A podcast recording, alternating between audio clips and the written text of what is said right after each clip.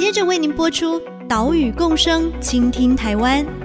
本节目由伟创人文基金会赞助。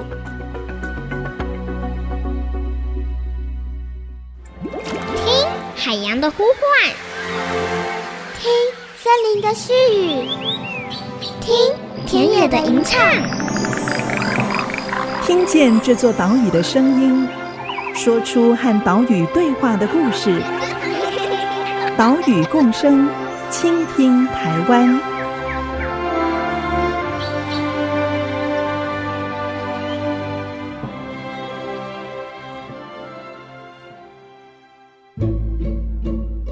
倾听岛屿的声音，挖掘环境的故事。大家好，欢迎来到岛屿共生，倾听台湾。我是袁长杰。我们的节目是在 IC 之音 FM 九七点五播出，每个礼拜三上午七点半首播。除了频道之外，你在 Apple Podcast、Google Podcast、Spotify 以及 KKBox 都可以听到节目。也请使用这些平台的朋友记得要订阅节目哦。今年的台湾灯会啊、是在台北举办。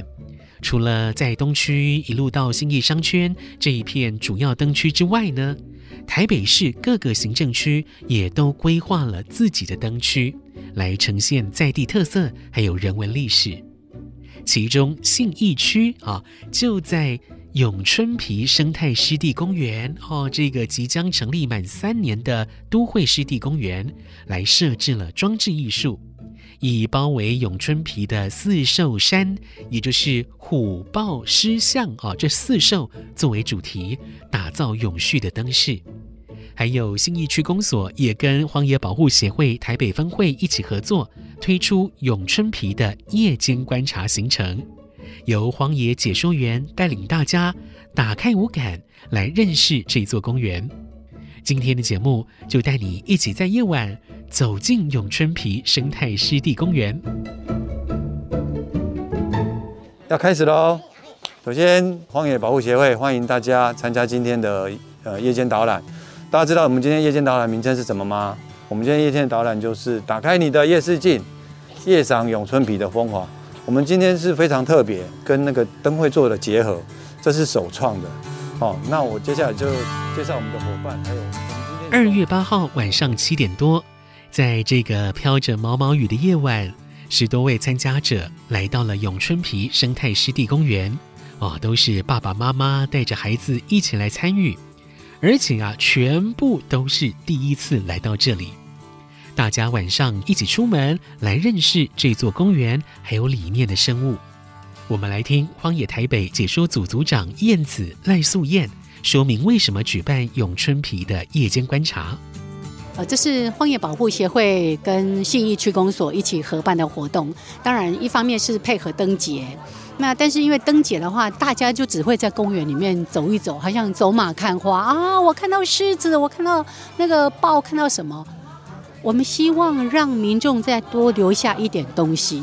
尤其在永春皮这边，它是一个湿地生态公园啊。那我们希望说，透过荒野的解说员伙伴们，不管是设计的活动，或者是过程的解说，让民众了解到说，哦，原来在我们居住环境附近的这个公园里面，除了人类活动之外，它其实同时也是很多生物在栖息的环境。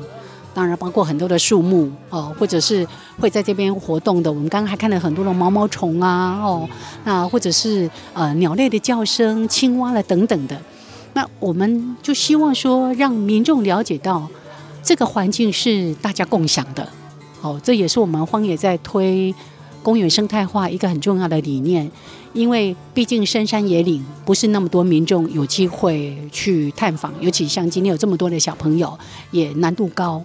但是在公园里面，我们就可以感受到说，哦，原来生态这么样丰富。那让大家先感受到、认识了，后续我们期待的是更多的行动的采取，哦，让大家一起来爱护这个环境，让生态的多样化可以越来越好。永春皮生态湿地公园是在二零二零年三月份成立的。那一年，台北市政府就跟荒野保护协会签下了合作备忘录，一起来推动永春皮的公园生态化。所以荒野台北也在先前的星期天上午推出过永春皮的自然体验，而这一次配合元宵灯会举办夜间观察，所以我们也请教解说员黄于潇、谢邦华，这个白天跟晚上的活动有什么设计上的差异呢？在日间的导览时候，我们会利用故事物的方式来先跟民众去介绍咏春皮整个三百多年来的历史演变。那接下来我们就会带民众去做整个公园的导览，好，包含所谓的公园生态化的部分，也会告诉民众这个公园非常有价值的地方是在于说它的生态工法。所以我们在白天的活动中，我们其实会很。带民众怎么样去欣赏这个公园？那可是，在晚上的活动，当到了晚上，我们很希望让民众破除一种感觉，是公园好像晚上暗，就是黑黑的、暗暗的，很可怕。那我们希望以荒野的角度，我们都会很希望说，晚上的公园还是可以欣赏，只是你可能不再利用你的眼睛，而是打开你的听力。这是我们在晚上最主要能够带给民众不一样的感觉。那其实，在永春皮这个地方很特别，是还可以去注意到这里生态工法上，它的路灯是只照地上，它不会影响造成光害。好，这是我们希望在晚上能够引导民众好好的欣赏这个生态公园。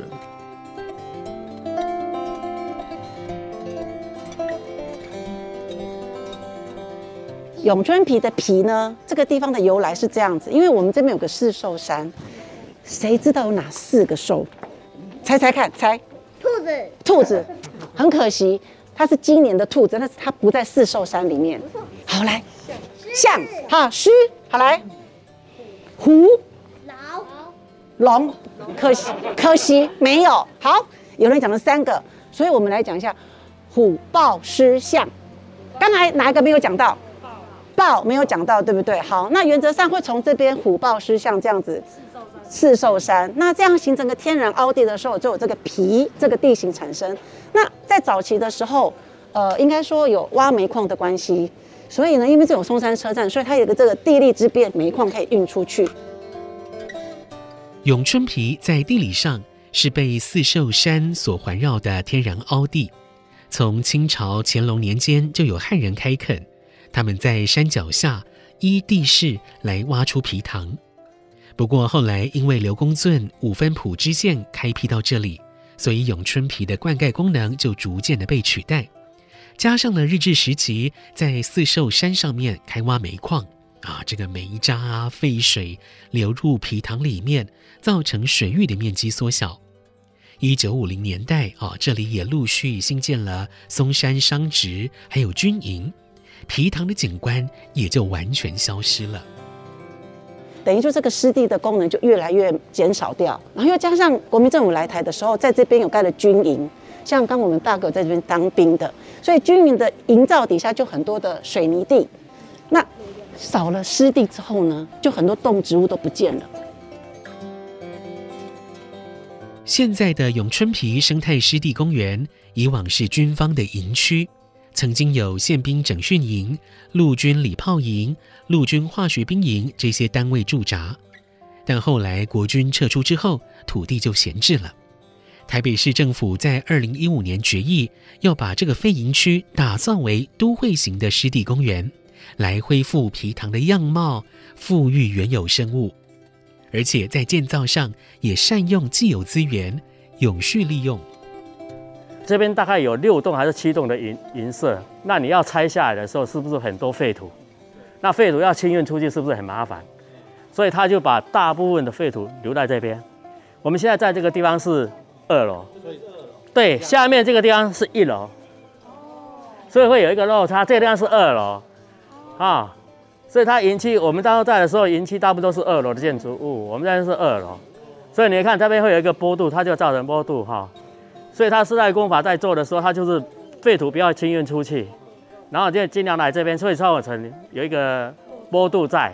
然后你们看后面这个，这个都是在拆的时候挖地的时候整出来的一些大石头，他就把它也没有运出去，他就把它弄成这个墙。原本营区的营舍留下三栋，活化作为环境教育场所，其他就拆除。不过呢，这些拆除剩下来的水泥土石，并没有移出基地哦。一部分呢，现地回填啊，一部分的材料像是卵石，就整理之后做成卵石石龙墙，还有造型座椅等等哦，可以说大大发挥了创意。另外，他们也引爆山溪、无名溪的水源，做出不同深浅的水域，营造出多样化的栖地啊，并且啊分区管理。像是当中的生态富裕区，一般民众就无法进入，哦，是要留给生物的。我们在夜晚走在公园里面，还会发现灯光设计是非常的不一样。因为它是生态公园，所以你没有发现它的没有什么路灯，有没有？不像你们去一般公园那个路灯都很亮，而且是在高高在上。你看这个路灯都怎么样？比较矮，为什么？因为动物晚上要怎么样？要休息。所以你灯不能像外面的水银灯那么高，会妨碍动物的休息。永春皮湿地公园的路灯都做得非常低矮，有的还贴近地面，为的就是尽量降低整个公园的光害，不要干扰动物晚上的休息，或者是干扰夜行性动物，好像是猫头鹰的行动。永春皮周围的四兽山是有领角鸮族群的哦，所以未来希望真的可以吸引到领角鸮，经常到永春皮来栖息觅食。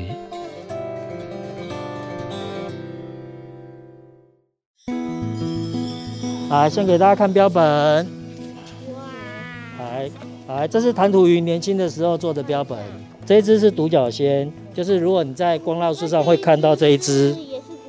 对，这只是公的，这只是母的，哪里不一样？IC 之音 FM 九七点五，欢迎回来，岛屿共生，倾听台湾，我是袁长杰，今天带大家一起来参与在永春皮生态湿地公园的夜间观察行程。刚刚我们听到的就是荒野保护协会解说员谭图鱼许家伟，他介绍孩子们最爱的独角仙跟锹形虫。他用标本跟图片来说明独角仙的成长。除此之外呢，还有珊瑚郑嘉文，他介绍了永春皮的历史。黄金鼠王鼎球说明公园的生态工法，并且实际带领观察昆虫。青刚力刘玉梅则是带领孩子跟家长一起用橘子皮来做提灯，哦，活动是非常的丰富。好，我们今天要来玩这个哦，这是什么？灯笼，它它本来是什么？本来是本来是橘子嘛。哦，对，它现在现在是橘子皮，本来是橘子。对，每个人都有哦。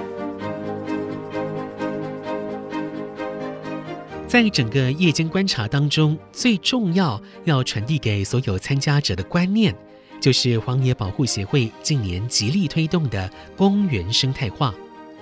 公园不只可以让民众来使用，亲近自然，更可以让许多的野生动物来居住哦。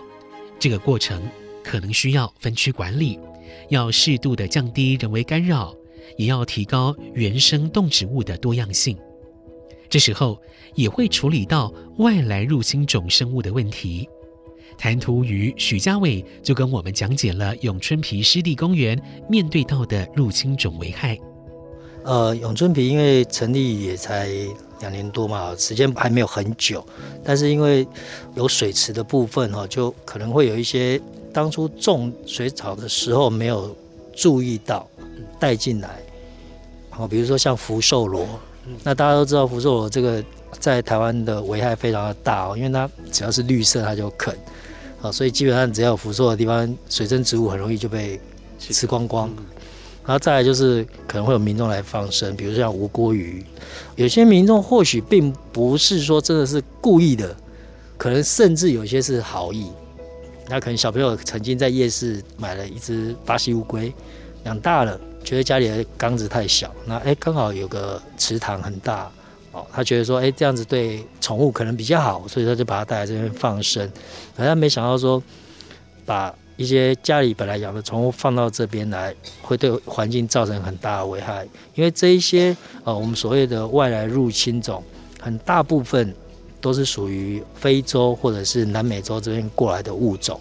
那因为他们在原生地的生长都非常快速，那到了台湾，台湾的物种竞争不过他们，那他们也没有什么天敌，所以在台湾的生长快速的情况下，跟在台湾相对等的一些物种就会受到影响哦，比如说像吴郭鱼就会危害到本土的一些呃原本的一些淡水鱼，那巴西乌龟就会影响到像本土的斑龟。那另外植物的部分就是啊这几年大家谈到所谓的绿癌，就是小花蔓泽兰，啊因为它生长也是很快速，那会把整个树冠层盖住，这个植物没办法行光合作用就死掉了。好，所以这些外来种就是我们要特别注意的地方了，就是。不小心弄进来之后呢，要发挥很大的精神，还不一定可以除得干净。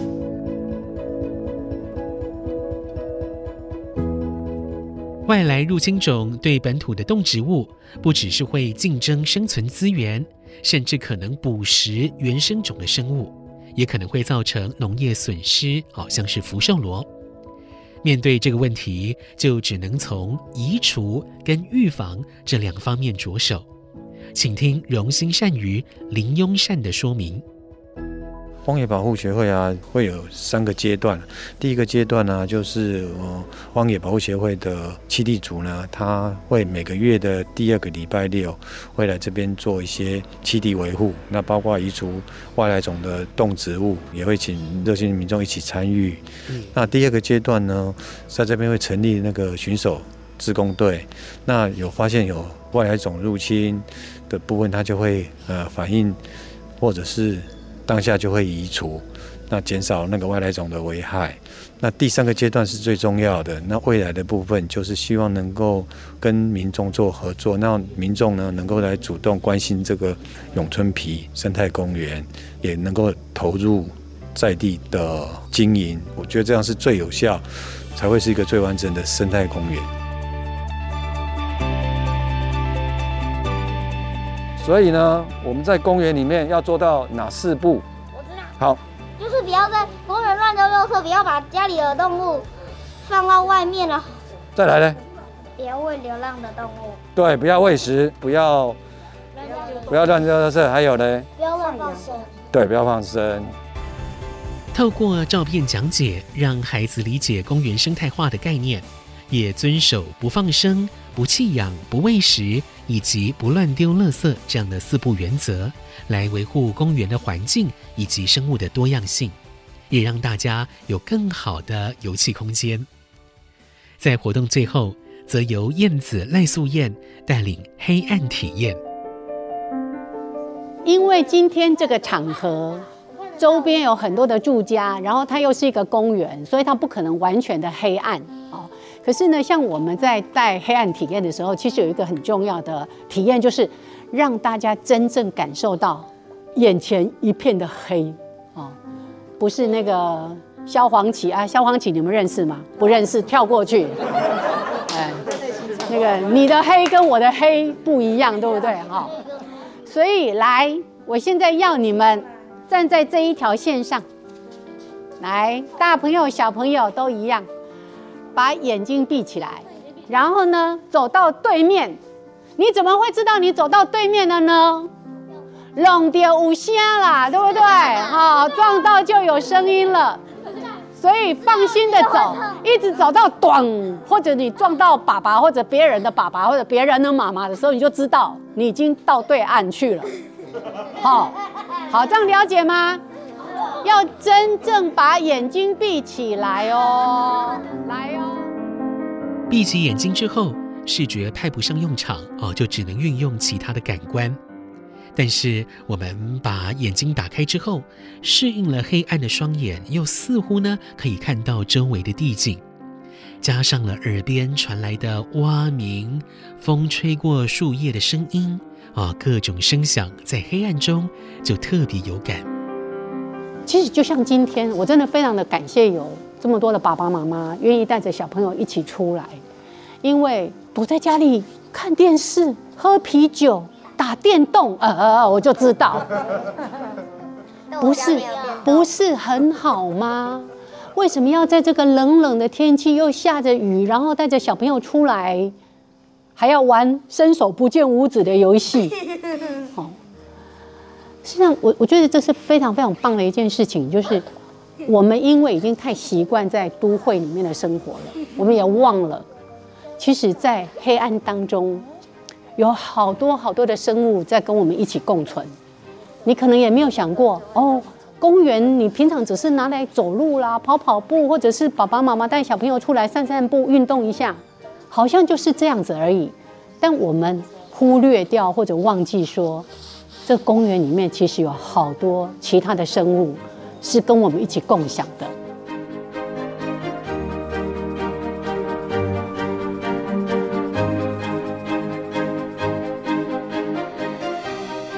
夜晚行走在公园步道上，你可能会听到，原来晚上的公园声音有这么多样，像是螽斯的叫声，非常规律的出现。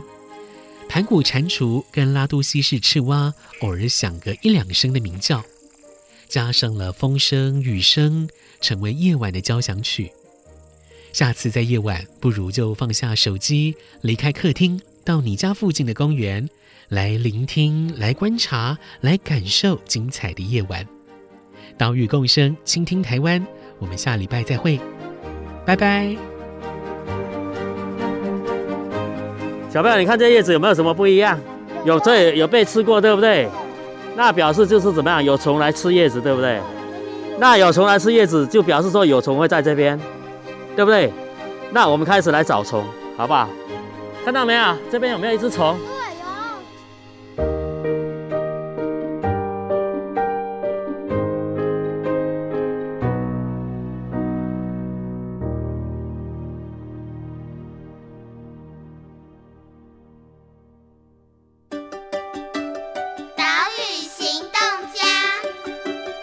我是荒野保护协会解说组的燕子，我要邀请大家，为了公园生态化、生物的多样性，在公园里面，我们绝对不喂食野生动物，不放生，不弃养，因为这些动作都会让公园的生态受到破坏。哦，这个可能是大家所不了解的。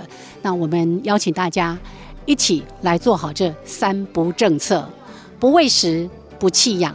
不放生，每一个人都可以做得到。